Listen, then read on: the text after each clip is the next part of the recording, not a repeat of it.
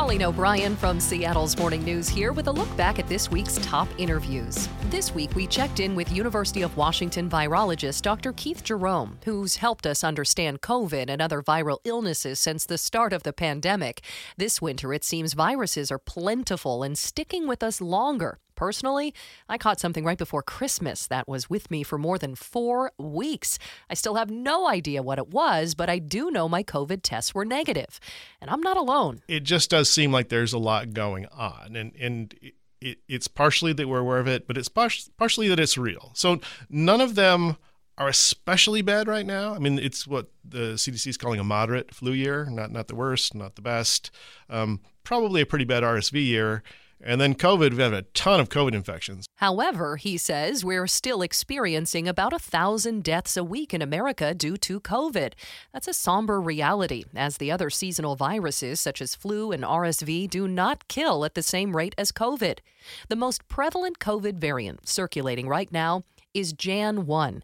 It's a subvariant of Omicron. JN1 is very infectious, according to Jerome, and good at getting around the natural immunity we've built up from other variants. Jerome says that's why getting updated COVID booster shots will give you your best shot at escaping severe symptoms.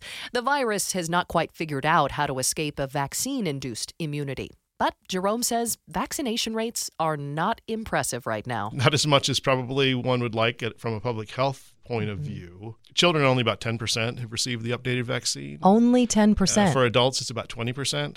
Yeah, so this is the latest, the Omicron specific booster shot. Only about 20% of adults. The people who get the vaccine don't get very sick from it. They do much better than they would have otherwise. So that's good and it's interesting to start to think about to start to think about if we get in a world where only a few people are actually getting these shots it may actually benefit them that everybody else isn't quite frankly because eh, remember i said that JN1 is an immune escape variant but it's escaping natural immunity because that's what 80% of people have. I talked with dr jerome for a long time and we talked about the measles we addressed the avian flu which was wiping out flocks ahead of thanksgiving last year and is still having a concerning effect on the population of, get this, elephant seals in the Antarctic. Why concerning? Because while it has been proven that avian viruses can jump to mammals, what we've seen in the elephant seal population is the virus jumping from mammal to mammal.